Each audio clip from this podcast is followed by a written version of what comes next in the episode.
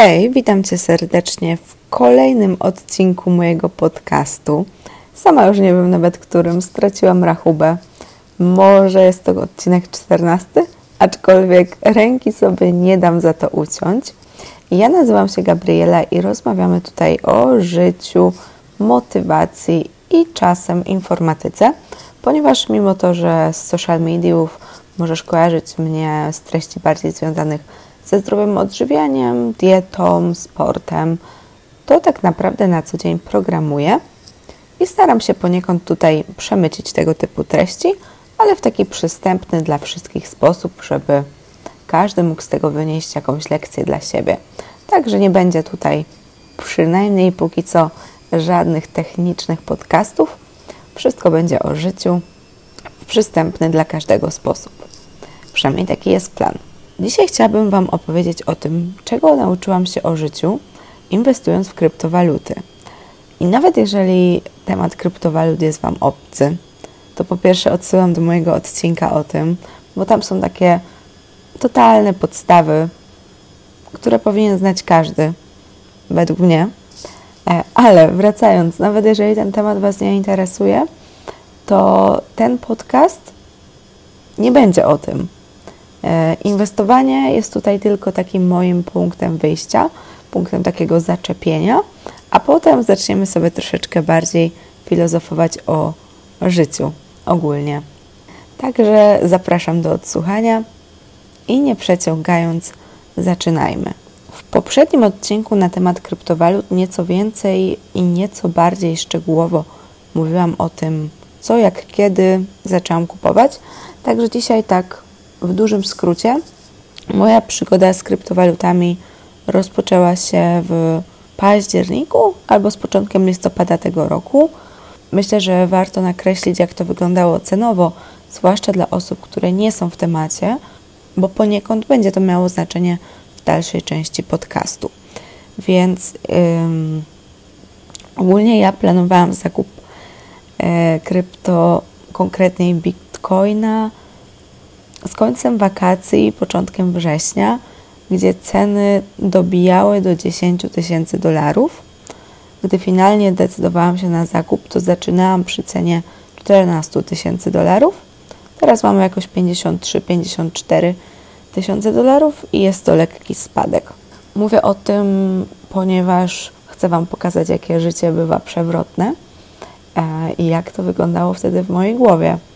Więc e, teraz cena 14 tysięcy może się wydawać bardzo niska, ale wyobraźcie sobie wtedy, jeżeli podejmujecie decyzję o zakupie w okolicach 10 tysięcy, ale cały czas Was coś od tego odciąga, wiecie, natłok innych obowiązków, mm, okres czasu związany z weryfikacją konta, a ja nie jestem najlepsza w formalności, także naprawdę mm, bardzo z tym wszystkim zwlekałam i tak rozciągnęło się to w czasie, że właśnie ta cena urosła już prawie o 50%.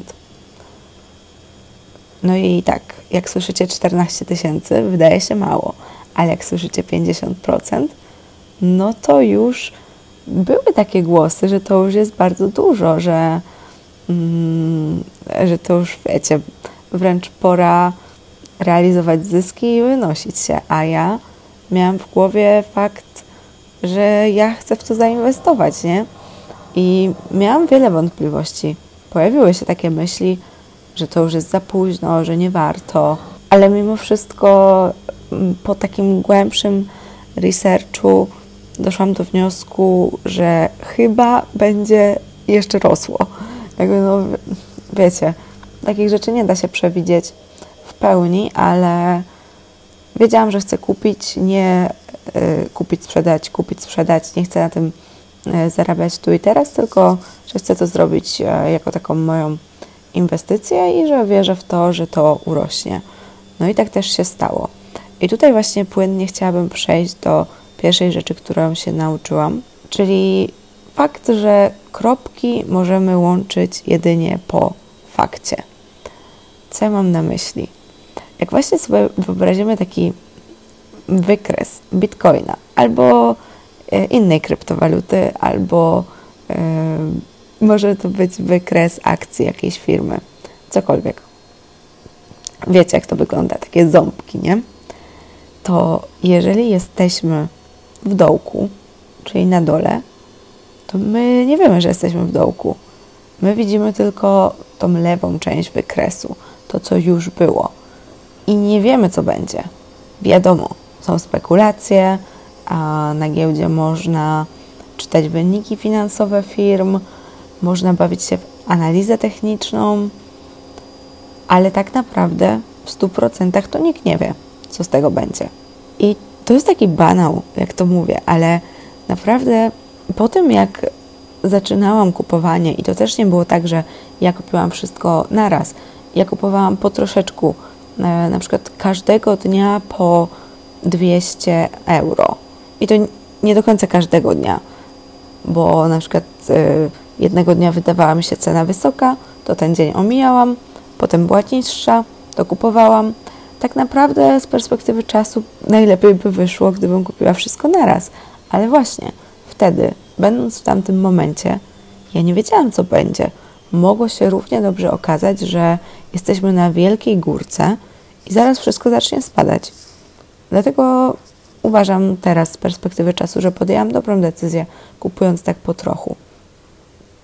Ale wracając, jak już przez to przeszłam, jak już wydałam, e, tak kupując po trochu e, tą sumę pieniędzy, którą sobie z góry zakładałam, e, to jakoś tak na maksa właśnie wzięła mnie takie życiowe refleksje, bo jak żyłam w tym stresie i właśnie nie wiedziałam, no bo wiecie, pierwsze kroki w takich rzeczach są naprawdę stresujące i to jest tak, człowiek tam wręcz żyje.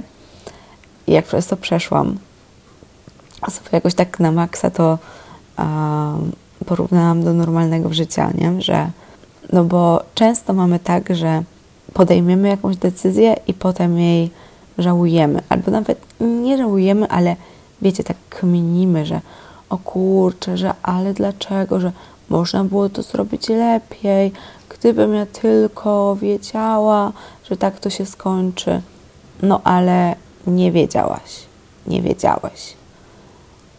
Na ten moment podejmowałeś najlepszą możliwą decyzję na podstawie wiedzy, którą miałeś na tamten moment.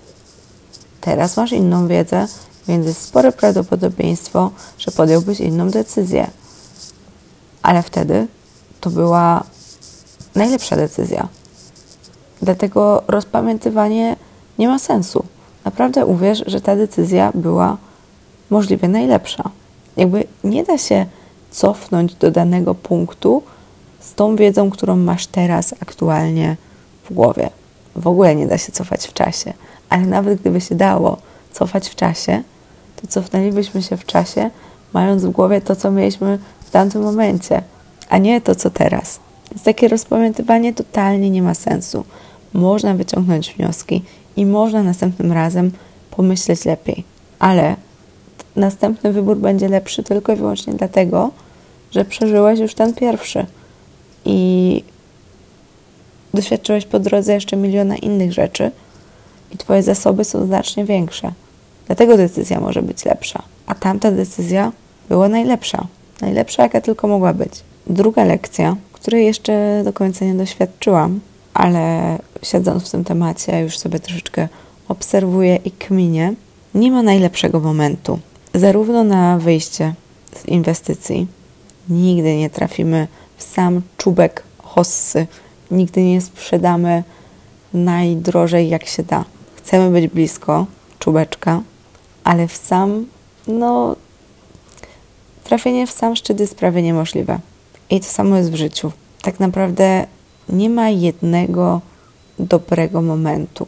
I życie ma jeszcze tą dodatkową przewagę, że gdy podejmiesz decyzję, że to jest ten moment, w którym chcesz ruszyć i chcesz coś zrobić, to nigdy nie będziesz żałować, jak nie zobaczysz tego, co by było, gdybyś zrobił to troszkę wcześniej albo troszkę później.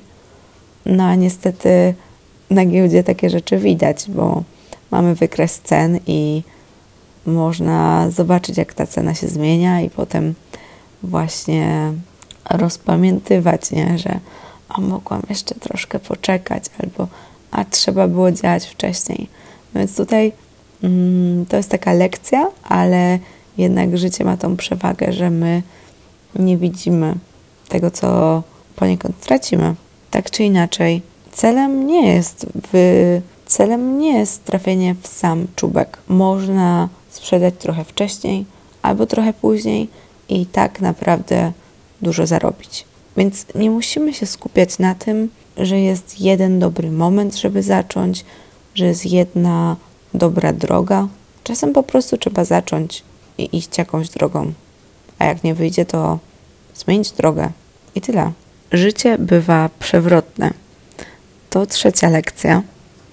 Ostatnio widziałam taki mem z wykresem bitcoina. No i wiecie, góra, dół, góra, dół, góra, dół. Takie ząbki.